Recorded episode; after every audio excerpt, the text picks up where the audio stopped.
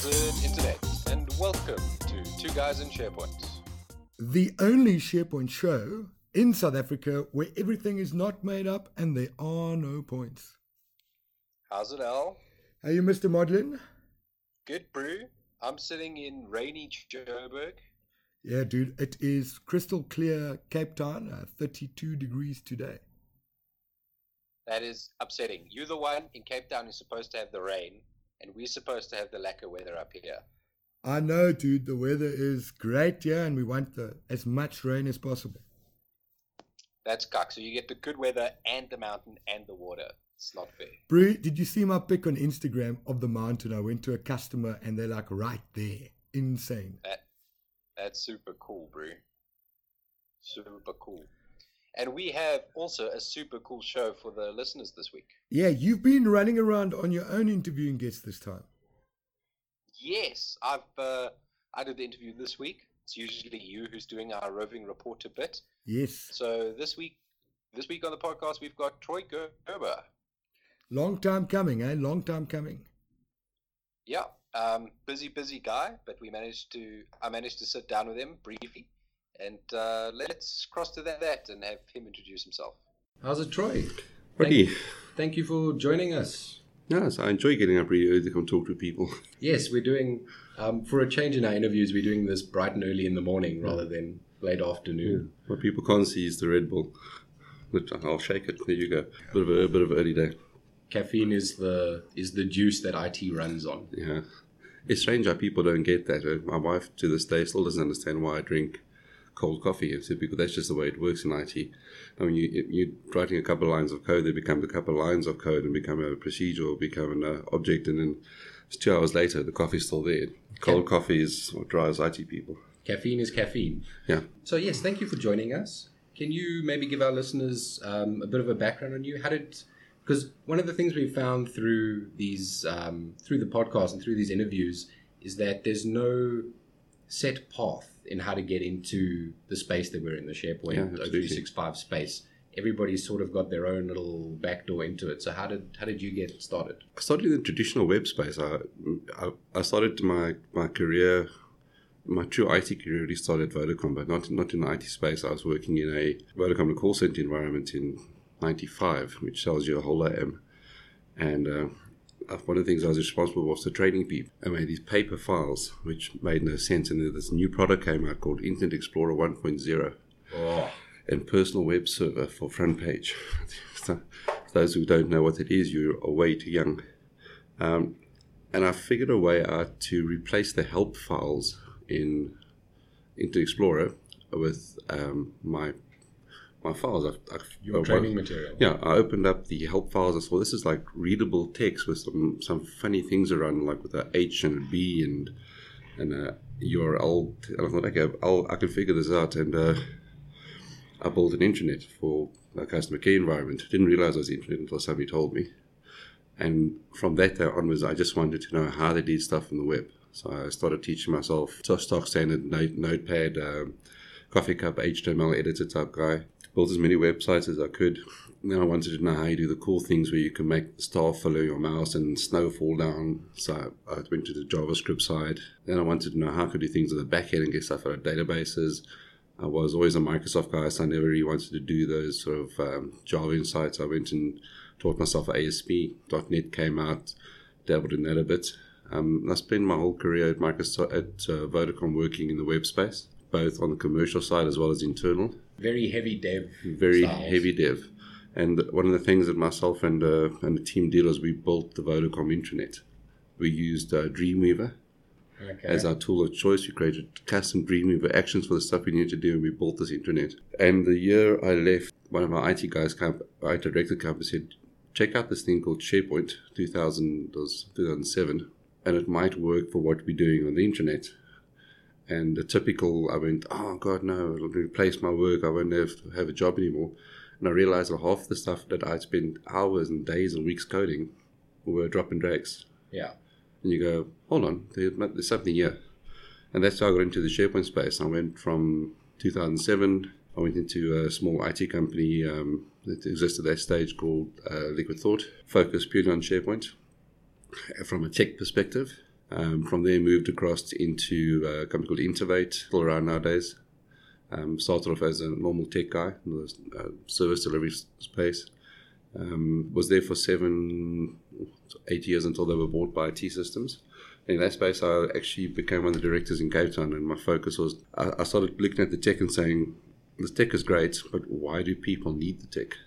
Yeah. What is the purpose of all this?" And uh, started playing around more with the sort of ECM space and the need for the business and getting into the, the nuts and bolts behind what people need SharePoint for. So that, that's an important discussion to have because it's sort of a wide ranging product and do a bunch of stuff. Oh yeah, But it's not it's not like an MS Word where you can just drop it in and expect it to be Exactly. successful. You've got to you've got to really apply it to business needs. no, for- I completely for it to agree. And, and I, I mean, I'll, I'll sort of talk about that in a bit. But um, after Intervate, I, I got um, kindly headhunted by Microsoft, and I spent the last two years before I joined Carabina as a, a SharePoint architect or business productivity architect, as they call it now. In the MEA region, so I basically worked from Af- from north of our border up to Pakistan, was the territory I worked in. And one of the things that was becomes very clear is that when you, especially from the Microsoft side, is that when you drop a product set down, or you drop a, now they call it a shared service set down, you drop down Exchange and you drop down SQL and you drop down Skype for Business. Yeah. They all have very specific needs. No, email's email.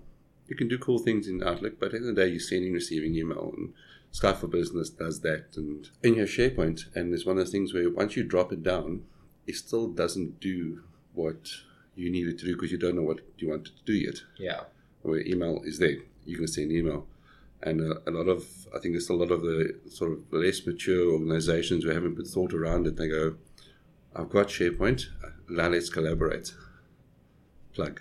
Um, a private joke there. huh? And um, This is an industry yeah, podcast. All yeah, hi, yeah.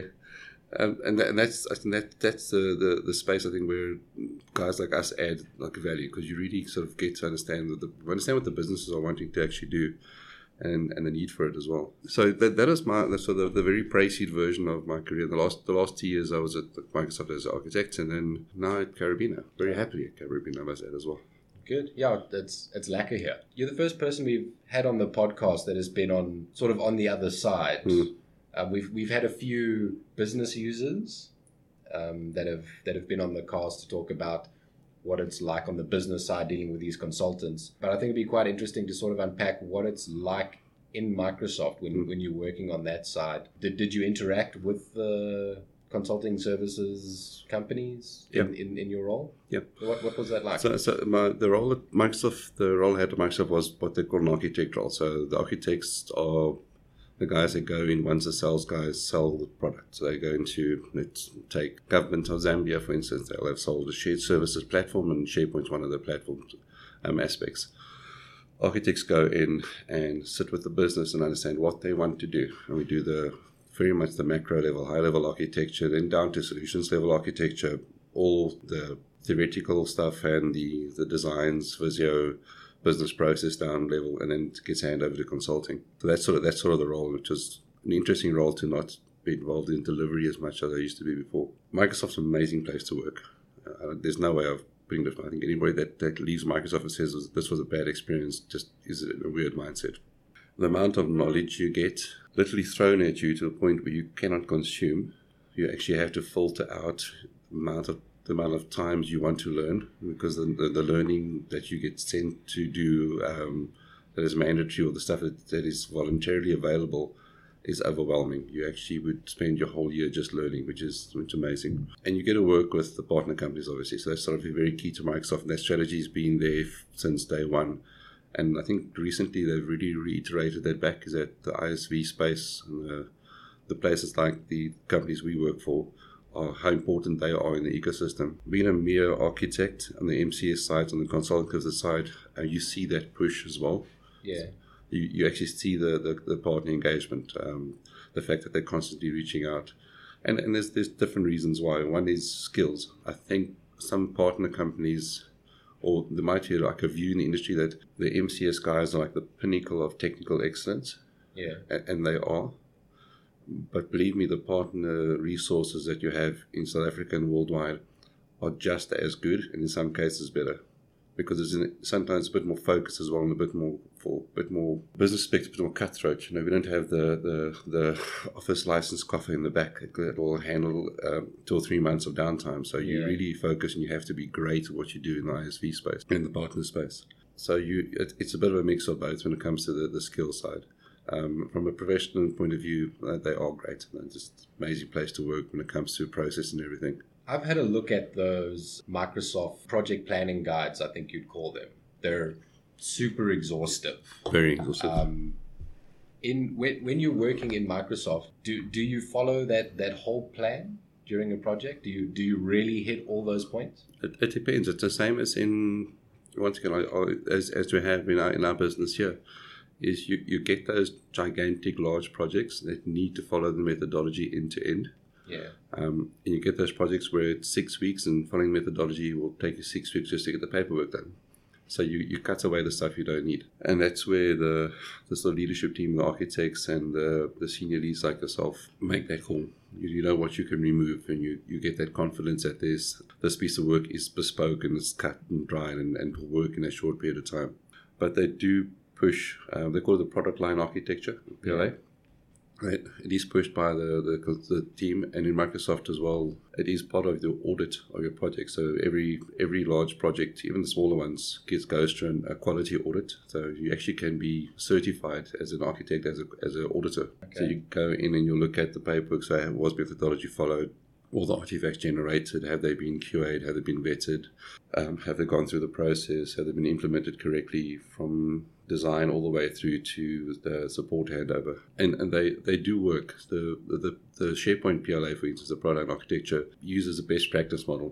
Yeah. So it will look at using a large farm scale. It will ensure that there's going to be a, a server for um, every component needs to be there. Where, where when we're working, we might look at other things like um, a customer's budget. How much, how many servers they have in the current form, they might repurpose and go, oh, let's put distributed cache on the front end server for now. And we'll we'll scale it out later. Uh, the product line architecture is definitive and says there will be two distributed cache servers dedicated. Yeah, this is the way it is. That's I what it is. suppose wo- working at Microsoft, if, if Microsoft are going in themselves, it's only the the very large Yeah. scale implementations. Mostly, uh, most of the things are at enterprise level. The, the, the area I worked was also a little bit skewed in the sense that it was only large enterprise. So we only dealt with government, um, financial services, and oil and gas companies. Yeah. So you're looking at um, a couple of million dollar implementations or SharePoint. And uh, that sounds crazy. How, how can you do a couple of million dollar SharePoint implementation? I Right. can believe it. Yeah, you do, you're doing it for organizations that are that are spread glo- globally across four, uh, four continents and have got 35,000 user base that is that it never touches an office space. And then you have some that are there's the the normal 15,000 user base sitting in office and that don't move across floors yet. Yeah. But at that scale, you need to follow the architecture. Another another really good thing of the the architect the, the PLA stuff was that it tied back into the other products. So a SharePoint best practice uh, put together with a SQL best practice, put together with uh, best practice around the BI capabilities, with the best practice around uh, Office implementation, all was, became like a really cool Lego set that sort of clicked in. Yeah, it helps all the integration Yeah, if everything's set up to work up. Yeah, so everything, everything was made to work optimally with not only what you installed and configured from a SharePoint perspective, but with all the other products. So that that's a lot. There's a lot bigger picture to why they do that. It's not just to try and do only a best practice implementation of SharePoint. It's because most of the things are scale out. Most things are shared services implementations across a, a larger scale. Yeah. Um, I mean, but on, uh, on on a few occasions, um, we do the PLA, and you'll go in and say, "Hmm, right, there's the, there's no scope for that, that level of service scale. Um, the customer doesn't have budget for that, that licensing, or we want to do something different, and you'll you'll scale back a bit and drop something in. It's, it's flexible, but it starts off with the, the the whole hog. We're all nerds, and all our all our listeners are, are, are of it. major nerds. So, one of the things I've always wondered about working in Microsoft itself is I imagine you must have very cool toys to play with in there. Are they fully delved up? Are, are they are they really dog fooding using all the tools big time, big time, big time. So the the, the I think they're trying to get away from the dog food reference. Though I think it's a step now. So it's all about the insider program. So I mean, um, the the insider program that we have that's was publicly available, and Yeah. there's, there's the internal one as well. And this is stuff that's available on the web, so I'm not, not talking sort of out of the bedroom. Um, it's encouraged. And in certain cases, you need to get manager approval because if you're running a, a, a pre-beta version of Windows 10, which I did, and it's a damn stable, huh? Yeah, I, the- I, the- was, I was the- really impressed with Windows 10 when I arrived there because that was like, it's like, wow, this thing actually is works uh, really well. I'm a massive fan of Windows 10. I think anyone that thinks it's terrible has got a bad machine. So you had a lot of you had a lot of exposure to from a software perspective to just about anything that was being done. You could sign up for any insider program that you wanted to. So if you happened to be on campus and you were lucky enough that you could be on the hologram HoloLens uh, uh, beta team in South Africa, obviously it's not different. We don't have HoloLens. But when it came to everything from some of the games that were released, we got pre-release versions of um, the new games. You got access to the latest versions of Office. Take the, the conference that was held in Sandton four weeks ago. A lot of the stuff they showed there was stuff that we were playing with um, eight months back yeah. because you were part of the team who was actually sitting in and running it. But it's uh, it's so that's the, the cool tech side. But also the cool thing is that you're actually not adding value because you're you're really making a difference. So you've got a couple of thousand Microsoft employees physically using the stuff that they want to send to consumers. And like typical geeks, we complain about the stuff that breaks it, that messes our day up because we have to reinstall something, and um, sometimes it just works. But there was a lot access to a lot of stuff to play with. Um, obviously, Redmond uh, changes things a lot because you have access to the, the, the tactile tech, so you can go play with the HoloLens or a new phone or a new tablet version Yeah. or, or, or a Surface uh, Book, which is a great device. Um, but He says, yeah, looking down at the Surface Book. Yeah, I wanted this thing so bad for so long. So pretty. It is, and it works really well. I never really thought the old hinge thing. I thought, yeah, that's maybe a gimmick. I use it quite a lot, especially just uh, for simple things like watching a movie. So you can flip it over, so you get don't have that keyboard distance. Um, sitting on a plane trying to edit something is a lot easier just to flip it over and click over and use the keyboard. Um, just gen- picking it up and doing a presentation, very cool. We Um, digress. We never digress on this podcast, and anybody will tell you. If if you had to pick a lesson or two that that you got out of your time at Microsoft that you think the consulting space in South Africa would really benefit from, what what would you highlight? It's it's. Uh, I think the lesson is Microsoft don't go in half cocked.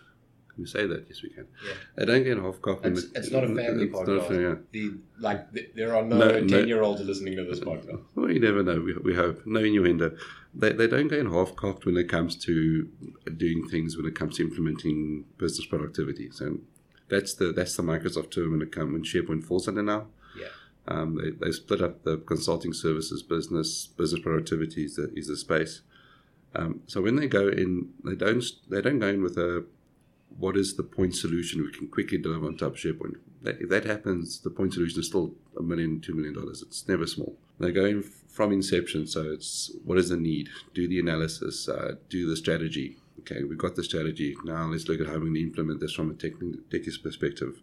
When they look at UX, the UX guys are doing um, full user experience workshops to understand what how the system is going to work. They're doing personas. They're doing wireframing. They're doing mock-ups before they even touch creating a master page. Um, support is built in. So uh, how are we going to support this afterwards? How is this, how's this going to run for a year? How's it going to run for two years? How are we going to bring it up? They have a specific practice in the enterprise architectures team or the digital architects that they call now that are, that are change management certified. So uh, myself, we went on Prosci training for change management. So how do we get um, the change management working so that the products adopted and the solutions adopted? So they really tend to look at the, the whole process and makes it successful. I think a lot of us that have been around, we know without the right change management strategy, Things fall down you know, we, we, you know, we build boxes that get kicked under the under the table basically, and people say your box is bad. Our boxes are never bad. You, is not bad. You're bad. That's that's how I work, and um, so they they do that really well, and they're bullish about it.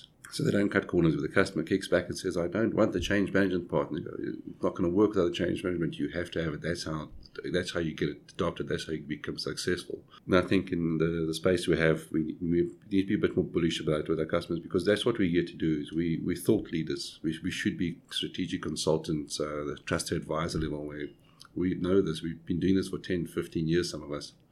And we know it's not going to work if you don't follow just very simple paradigms like strategy, change management, user adoption. It's nothing really new in the No, it industry. isn't. But uh, there's a so I'm, I like I really enjoy one of the local conferences that we have called the Share Conference. Yeah.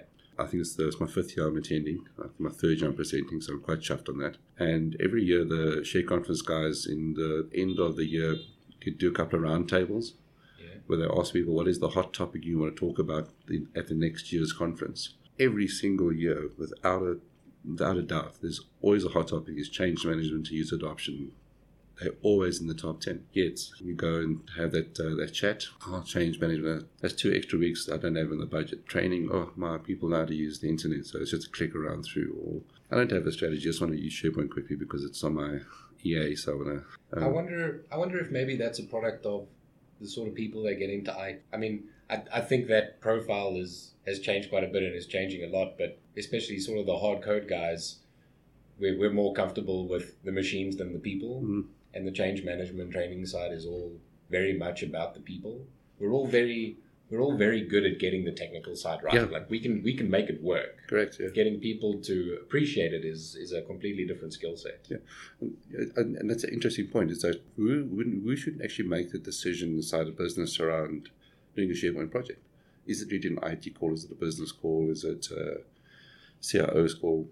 So most most IT guys like ourselves, and I mean, you know, we, we as IT as ex dev people, we were always taught draw it, write it down, do a planning before you touch a line of code. Ninety nine percent of us hit code straight away. And then we get halfway through and then we sort of jump to the whiteboard and we sort of look at what we've done and we sort of re- reconfigure it and go back and we moaned a bit about the 10 lines we have to delete which we can do later. I think that that doesn't work really well in in a product space. As i sort of mentioned really earlier that you, you cannot just drop sharepoint down and hope it works like you do with exchange or you need to have that. I think the that's where the guys like you and me need to be able to be very open and honest and say, okay, we know how this works because we know what to do with it technically, but you need to really think about what you want to do with it. And let us guide you. Let's take our experience working with 15, 20, 30 customers over the last five years, having failures and success and, and help you because we can actually guide you down that line. We, we know where, where things fell. We know why they failed. We know where they were successful let's see if we can take you there as well. I think from a you you're asking how people get into SharePoint. I think one of the the questions I get asked got asked quite a lot, especially when I was on um, the interface side, was how do you grow your career in SharePoint? I I think you don't grow your career in SharePoint. You grow your career in in the space. Where do you want to go to? So if, if you are a SharePoint dev, you're still deving for a reason. The business still needs consulting around what you're doing. So you could go into if you, you stay in the SharePoint space, you're going to end up consulting around ECM strategies, in, uh, business productivity strategies, implementation strategies, uh, development strategies. You um, best best solutions for bringing ISV products onto the onto the platform strategy. Yeah. You you start ex- you take that. Uh, 10, 15 years of knowledge and you start focusing on actually helping businesses succeed versus just getting the product implemented. And I think that it sort of works for most products that are box based that need to expand. Yeah, and it's more of a solution focus than a product focus. Yeah. Like the product we can make work. That's not the Yeah, issue. we, we're good at that. We really are. Yeah. But the solution focus is something that is is really the key for business. Um, then there's that uh, I'm not really a business school type person, but there's that pyramid of needs. Yeah. I forget the name of it, but it is a there's a specific name for the pyramid. I don't know what it is in uh, business. Yeah. The, the psychological one is Maslow's. Yeah, so it's like a, it's use Maslow's, but the, in, in business, they normally if you if you aren't hitting the bottom of the pyramid, so the the, re, the reason why the business exists, so making money, Yeah. um, and those things, then you're not really hitting the tier. So if you can start aiming your consulting, your SharePoint implementations at that tier, it starts adding value. But all the rest, and all the rest of things kicking the strategy, the training, the user adoption, all this type of fun things that that need to be done. Yeah. to make us successful. I think one last thing before we let you run off because you're a busy, busy guy. If you were giving advice to somebody who's looking to start off in the industry, where would you suggest they start? Good question. So, so SharePoint industry. Yes. Man, I, I, I'm a believer that you play. So you you asked where we started. Every I've, I've never really done official training on on. I didn't wake up and go, man, I want to be a SharePoint guy. Let me go and find a training course. Not saying training courses are bad. They they they all fit in. They give you the level playing ground. It's like having an MBA. You know, you you all speak the same language. Yeah. but you still have skills. Play. So you need to, you need to have a passion for it. Passion is the is the key to success to anything. Most developer guys started deving themselves in, at the age of fifteen, and it's a passion I realized was really cool and became a job, became a career, became a lifestyle. You you need to want to do it. SharePoint is a great product to do that because it's easily available to play with. Play, read, follow podcasts like this, uh, read blogs, follow the industry leaders, um, and just go and take a, take something that's in your head and go like, man, I wonder how I would automate an HR system, HR uh, um, workflow for leave applications. The most used and asked for uh, workflow on the planet, I think, leave applications. How would I do that in SharePoint? And actually go and do it. See how it doesn't work. How would I do this? Go and try and do it. Stay on trend with the new stuff. It's a sad thing when we do interviews for people that, that, that apply for uh, for roles as consultants, and you go, you go they go, so tell me about your SharePoint life, and they go, oh, I'm working on SharePoint 2013. I'm, I'm thinking of uh, looking at SharePoint 2016 and SharePoint online, but I'll, I'll, I'll, check that out soon. And I go, dude, you, you, you've, you've lost me already. Now, SharePoint 2016, SharePoint Online, if, if you're on playing there, you, you're not interested. You know, I'm not interested in you Yeah. because you're not showing that you actually love this thing. You actually want to be part of this this thing. So uh, my advice would be um, stay on trend. Make sure you know what's happening out there. Don't get foxholed into one version of the product or sort of one paradigm. It must be on prem. It must be in cloud. Customers all over the place on it, and, and, and just play. Don't don't lose that that that that sexy lacquer thing where you sort of oh sexy lacquer. I must actually write that down. Sexy lacquer thing where you actually get enjoyment out of, of solving a problem using the product. Um, and for me, that's it. And, then the same applies when it comes to playing with the cool things that you get with SharePoint. Um, Nintex, K2, any of the ISV products that plug in, some of them do amazing things. It's like, man, Yeah. I'm sitting there uh, playing with, uh, doing something for three days, and there's a plugin that I can drop in from a, from a partner that will, Sort it all out for me. yeah. And, and, the, and the, argument comes, well, that, that's going to cost me $25. Yeah, versus three days of dev that's cost you $250. Yeah.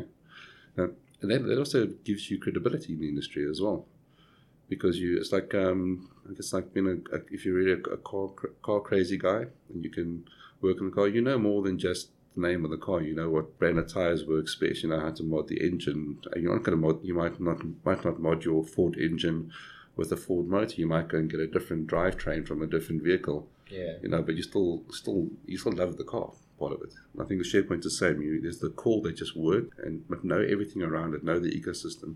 I think to and the last thing on, on there would be rounded. Just realize that SharePoint is not this this little uh, center of the universe that you live in. There are other things that, that fit into it that make it work as well. So understand SQL, understand the Active Directory, you know, understand um, what how the server is. No clouds there, so we don't we tend to go, oh, the server exists, but understand why why it's built on Windows Server, what how it leverages that, understand how it plugs into the other product sets across uh, Microsoft, across other other partners, how, how it integrates into SAP, how it integrates into Documentum.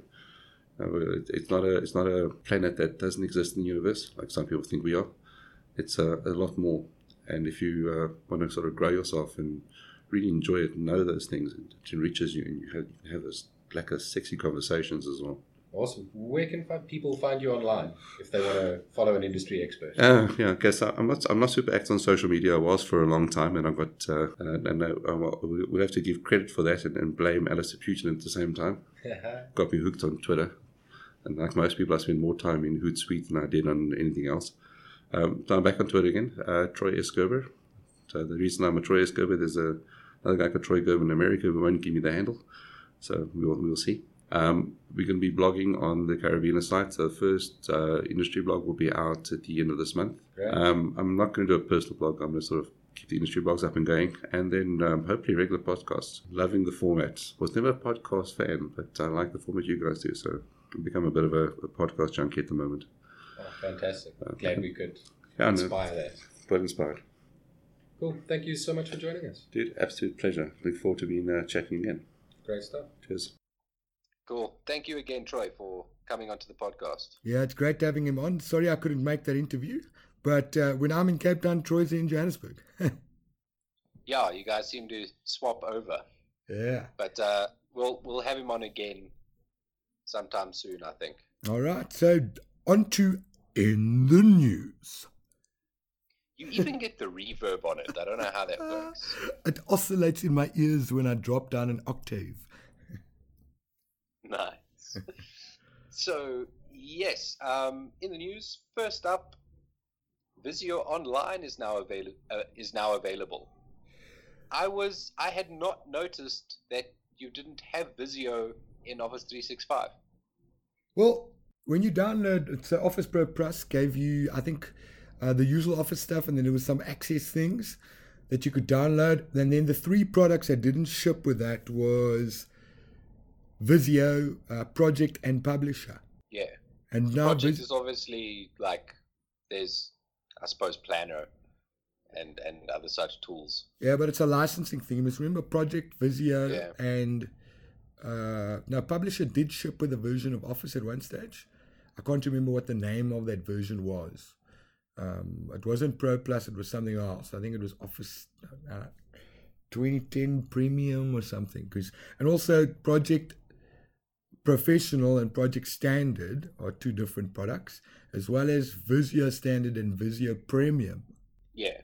So I I don't know what version of Visio is actually online, but you can now go into your tenant and when you edit Visio uh, objects, it- you can actually edit a Visio file online. In browser. That's super cool. Yeah. But look, they're going up against Google's G Suite, which I'm Yeah. actually building workflows to integrate into. So Google Docs is part of the G Suite offering. Look, the pricing, uh, base pricing is like $5, and then the one up from that is $10 per user. And you get your domain stuff for mails, all of those things.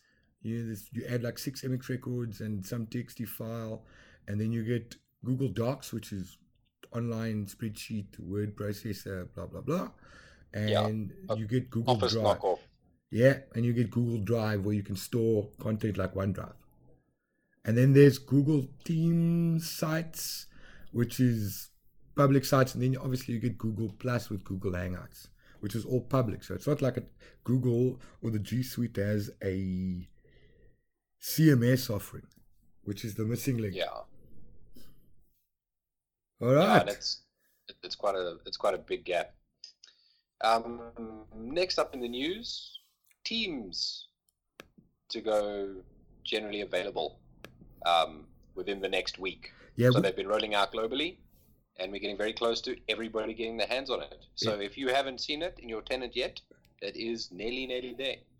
And you can actually join everyone for an online event, live webinar, to celebrate the global availability of Microsoft Teams on the 14th of March. So head over to blogs.office.com, find the link, and then join that. You can actually register there for the online event. Um, I actually know someone that's going to be there in person, so that's very exciting. That is super cool. And have you seen all the bots that Um, they recently released for Teams? I, I haven't I actually have not been using Teams and I haven't been following it too closely. I'm glad people are developing for it. Is it are they Microsoft developed bots? They're Microsoft bots. party? Some of them are in, uh, inherently stupid, but that's the nature of a bot. yes, for the time being. for the time being. And on, on the topic of Office 365, there's a new graph dev portal. So if you head over to developer.microsoft.com uh, forward slash graph, there's a new portal with, with new information. And Microsoft actually wants you to um, let them know what you think of the new graph portal. Very important uh, component to the Office 365 stack. Absolutely. And on Stack, you've got a news Um, about you've got some news about Azure Stack. Yes, Azure Stack, which, which is um, Microsoft's on-prem cloud service, which is a very weird sentence, um, has just had its third technical preview, um, and that will be the last one before its release, which will be. I don't think they've gotten. They've still haven't gotten any more specific than mid 2017. But this will be the this will be the last uh, update Like a quarterly thing. that. Yeah, like it. It's it's it's the last milestone basically. So if you are thinking of putting it in, they've released the new bits, and you can download the third technical preview. Um, and that should be pretty much feature complete, I'd assume, and they're they're getting rid of bugs now. It's an interesting thing. Um, I don't think a lot of us are going to be deploying this, but uh, it's certainly a thing. So that's interesting. Yeah, it's very cool what Microsoft is doing. I, I still don't understand how they keep up with all of this. And speaking about Microsoft, uh, and the Azure Stack and all things Azure, there's a new step by step guide to deploy SharePoint Server 2016, your farm in Azure. So, what's really cool about it is there's a whole benefit sheet around the overview of hosting SharePoint 2016 farms in Azure. There's a cool step by step instruction for dev as well as test environments uh, and also the production stuff. There's a single server farm you can spin up for demos, a simulated intranet server farm running in Azure to experiment with client access. There's planning and design for Azure infrastructure elements, as well as end to end instructions for building high availability farms in Azure. So they've really taken the complexity out of wanting to spin up SharePoint Server 2016. And since MinRole, the complexity of the infrastructure design with SharePoint 2016 is infinitely more complex than it ever was in SharePoint 2013. Yeah, but the nice thing about doing it in Azure is you can actually run all those MinRole servers and not have to maintain and manage all those VMs yourself. Yeah. Because because the, the, the Azure platform sort of supports you in that. It's an interesting way to to do a hosted SharePoint environment and, and not be Office. You Well- want that sort of back end control. I suppose if you had to cost consumption of the turn in Azure, which in theory should be cheaper than the turn on prem. So if you're not a huge organization with 15 to 20,000 users, would you actually spin up a farm like that? I mean, the farm's what, 15 servers? Well, 17 prob- servers? probably, probably not. It is for the, the, the really large. It is for like super large scale, I would think. Well, go If, look at if it. you if you're a smallish scale, you're either running it on. Well, maybe not. Like if if you want to run an on-prem version, if you want that, if you want the control over the system that an on-prem version gives you, but you don't want to maintain the servers, um, you can do that. The step-by-step guide is obviously doing it MinRole best practice, Yes. which if you're a small if you're a small implementation, you might not be going that far into it. I mean, I know guys that have spun up uh, four server SharePoint 2016 farms. Four. Yeah. Two apps, two front ends. That's it. In, in Azure. Yeah, No, not even in Azure, on prem. So if you go to Yeah. Azure and you follow best practice according to Microsoft deployment methodologies for SharePoint 2016, you end up with minimum, I think it's 11 servers. yeah, And then you have to pay Yeah, for consumption of those 11 servers versus on prem four servers, giving you not best practice, but the same result. So yeah, it's it's interesting. That's very cool. That's a great. Uh, it- it's it's nice to have that guidance. It's nice to have that option. More options are always good. And speaking of more options, just a little. Um, I don't know if laughable, but may, maybe the the comic relief for the news segment. Uh, Microsoft has announced that they've got Windows Server running on ARM. Dude, So do not It's not- diss, do not diss that. Do not diss. Okay, no, okay, that's good. Like, if, if you're behind this, I'm I'm really keen for you to explain to me what the use case is for this. When when would you run server on ARM? Okay, so so let's let's look at the compute module for this, right? You can get away with a one U, one U, okay, one U blade running Okay, 48 cores, okay, okay, with two DIMMs per channel. Right. sure. These are all words. Okay. You can go out and go buy the Qualcomm Centriq 2400 series system right now. So 48 core in one blade, a 1U blade, 1U. So if you've got a Okay, 40U chassis, do the math. okay. So okay, so so it's for like super high rev processing. So you you want to Not you want to just really like why why why would you do this instead of having traditional architecture Because it's cheaper. like what what's the what's the benefit it's cheaper It's cheaper. So lift it. So you move. The message behind moving to the cloud is you've got legacy applications still running on prem, right? So instead Yeah. of spending a bucket load of money on compute modules or com- CPU power for this box and spending crazy amounts of money on, on, on Xeon processors and all of those things, get a one U uh, and you've got 48 cores, mate. 48 in a one Okay. U. in a one U, man. 48. Yeah, 48. cool. And yeah, if, if they've got Windows Server running on it, I'm assuming it, it runs it, it runs 32-bit applications and whatever. Um, I wonder what I just wonder what the performance is like because traditionally traditional programs don't run lacquer on ARM. I, I disagree with you. So look at what Microsoft did, or Qualcomm and Microsoft did with uh, Windows on ARM, and what they demoed where they were actually running. And you must remember, ARM does x64, eh? Yeah, So no 32-bit, mate.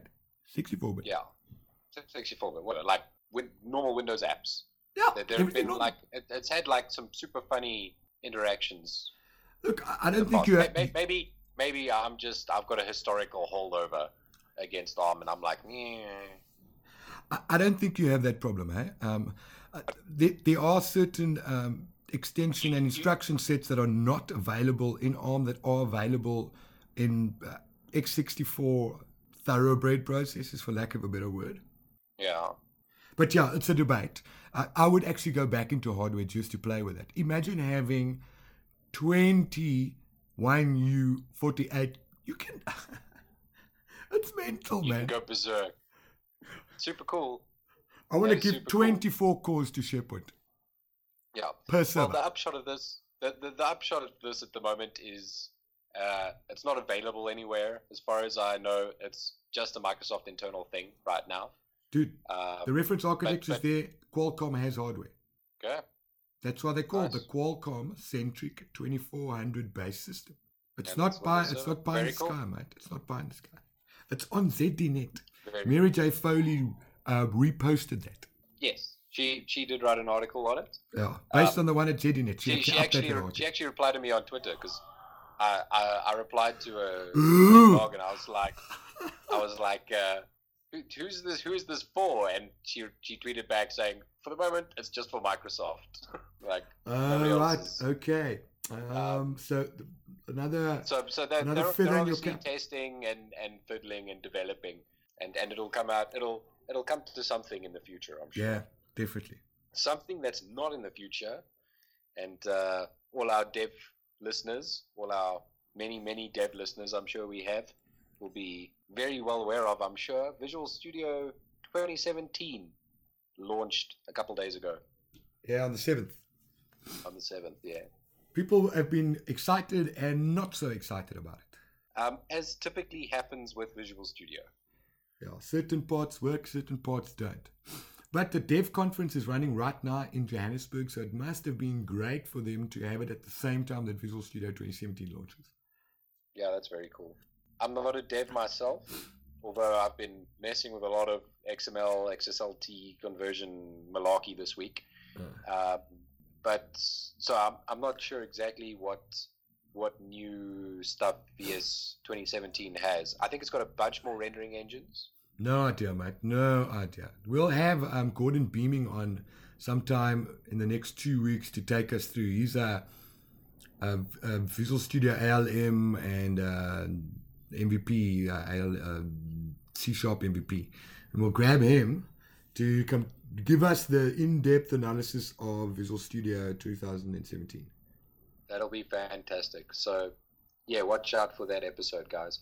I must say I've I've recently switched to using Visual Studio Code Oh, wow. for all the little codey bits that I do do that I do use, and oh, it's fantastic, eh? Uh, it's proper, It's proper. super super slick. It's Um, it's actually leapfrogged, eh? So Microsoft wants Visual Studio to be the IDE of choice for any developer, yeah, except when you're working in Dreamweaver, because Dreamweaver is better for those sort of developments. What else you got, Al? Uh, the last thing, there's uh, new Office 365 adoption resources, and there's a webinar with the CIO for Microsoft called Jim DuBois. So, my personal favorite blog, following blog site of choice is blogs.office.com. Head over there. While you go grab the Teams invite, go look at the new adoption resources for Office 365, and we always need them. Yeah, those are super handy for anybody who oh. has to talk to clients about these things. Oh. Sweet. Some other you've got news? some non-Microsoft news. Well, it's still Microsoft news. But I got Yes. told today that the new Nintex Forms engine for Office 365 starts rolling out today. Okay, Fully responsive. that's that's interesting. Fully- okay, fully responsive. That's cool. That's that's pretty. That's nice. I I would like to play with it and see how fully featured and stable it actually is. I think the stability since Nintex launched, uh, Nintex and Forms combined for SharePoint 2016, um, it has come full circle. I, I was actually building a state machine workflow last week on prem, pretty cool. And I've been working with the Nintex Workflow Cloud, which is even cooler. On, No, their, on their, their workflow engine is spectacular. Like really, truly world class, top notch. yeah. Um, their forms engine, I have recently had issues with. No, I said to a client today, Nintex Forms engine is horrendous. I've never liked it. Never, ever, ever liked it. I actually spoke to a dev, oh, was it Tuesday? And so, you know, repeating tables? Yeah, Okay. So everyone says JavaScript and then it hardly works. So you use jQuery with data tables to get it working. heavy. Well, he's a dev. Yeah, you so can, can yeah, that's you can do some cool things pre-populating the repeating tables with XML and um, pulling that data out via XML and that sort of stuff, and that's pretty cool. I find, and it's not it's not a Nintex alone problem. I have not really found a solution that really nails the Forms engine for SharePoint. That like that this is this is how Forms should work. so I'm um, going to I've get to find that for, and I'm I'm talking for like I'm I'm I'm probably I'm probably asking for a little bit much. The for your run of the mill standard business functions, it's fine, but then sort of anything's fine. It's it's when you get into the really complicated solution building that that these things tend to fall down. Yeah, but we'll get Addis from Skybow on um, later this month or the first part of next month to talk to us about their forms engine, which they say is an infopath replacement, like for like. I would that would that would suit me down to the ground because InfoPath did everything I wanted it to do. Well, yeah, I had Oaks talk today about InfoPath, and I said, no, no, no, you are not allowed to slate InfoPath because you have to speak to uh, the Modlin to show you the error in your ways and how the gospel of InfoPath is actually delivered. Yeah, I'm I'm not saying it's a perfect product. Far from it. It's it's got its own issues, but those issues are consistent. know what I mean? When, when once you know how it works, you can make it work, and it will always work that way. like everything Uh, else. Uh, not so much. Oh, it's a known issue, so it's no longer a bug, and we never bringing out a fix for it because we stopped making the product. yeah, that that is the problem with InfoPath. Is that the news, Mr. Um, Modlin? That is the news, Al. Okay, on to our next segment, new find of the week. Sweet. What do you have? I'm I'm all excited about this new segment. What do you have for us this week, Al? A good friend of mine in the Europes. Um, you know, we don't know what the difference is between Scandinavia and the Netherlands. So we call them in the Europes. Europes. Yeah. Rick van Rousselt has built a GitHub project for a SharePoint admin bot. A SharePoint admin bot. Yes. Like what? So it's just a bot that does SharePoint admin. Yes. So you can now instruct the bot to go create your site collection. Hectic. And what, what is this in Teams or where, where would you instruct this bot? I don't have the It's got a- it, it, it's got its own. It's got its own interface. So, so there's an authentic. there's a there's an authenticate part. That's how you start to initialize it, and then he's actually got some step by step instructions on how to what commands you can give it, all of those things. That's super cool. And then it runs off and does it for you. Yeah. That's So so so let's see what so uh, you can start the chatbot Okay, so through chat through bot. Teams, through Teams, through Skype, through web chat. Okay. Sweet. Um, current features will do. It can it can get site collections. It can give you root web, reindex a web, uh, create a site collection, and there's some other stuff. So um, you can actually download it from GitHub. So if you head over to Rick's blog, which is Rick Van rickvanrousselt.com. So it's R I C K V A N R O U S E L T.com, and you'll find it there. And it's an open source project, so it's available to anyone that wants to use it. But how cool would it be, right? To build a skill for Alexa or Cortana and have Cortana spinning there and say, Cortana, get site collection or SharePoint Farm X and create new web application called Alistair's new web application. And then it That'd replies, cool. working on even it. just even just uh, like more power user functions it would be great if you could set this up for like execs and stuff and say no just ask the bot to give you access to whatever or give somebody access so they don't have to go and find the clicks and stuff they can just type to the bot and say hey give my secretary access to this document It's very cool. I'm super excited Super about it. But see Yeah, where it's going. awesome. Can you see where it's going? that's super cool hey the robots are taking over They oh, Skynet is real. So then our last segment of the show is my PowerShell commandlet of the week. This is a lame I'm- one. This is a lame one. It is a lame one, but it's also a very handy one, and one that a lot of our use a lot of our listeners can actually use. Whereas when we get into like the heavy search things and stuff, we're probably none of us are probably ever going to use it. And because we're going through the big spreadsheet of doom, we are going to have some of these lame ones. Okay. I'm not going to not do them when they get randomized. All right, cool. So let's talk about Um, what does it do, Rod? Okay, well, today's PowerShell commandlet is set sp web. So, set sp web you can use in PowerShell to configure uh, specific subsites. So, you need to pass in an identity parameter to identify what, what site it is that you, you're wanting to uh, change the configuration of. And then you can do a bunch of stuff. So, you can change the name of it, you can change its description, uh, you can change its theme. You can change its template. The template's quite handy when you're automating uh, building out sites. If you're building a site with there's a switch you can put on that gives you issues when you when you create a template of that site. That's the publishing features, right?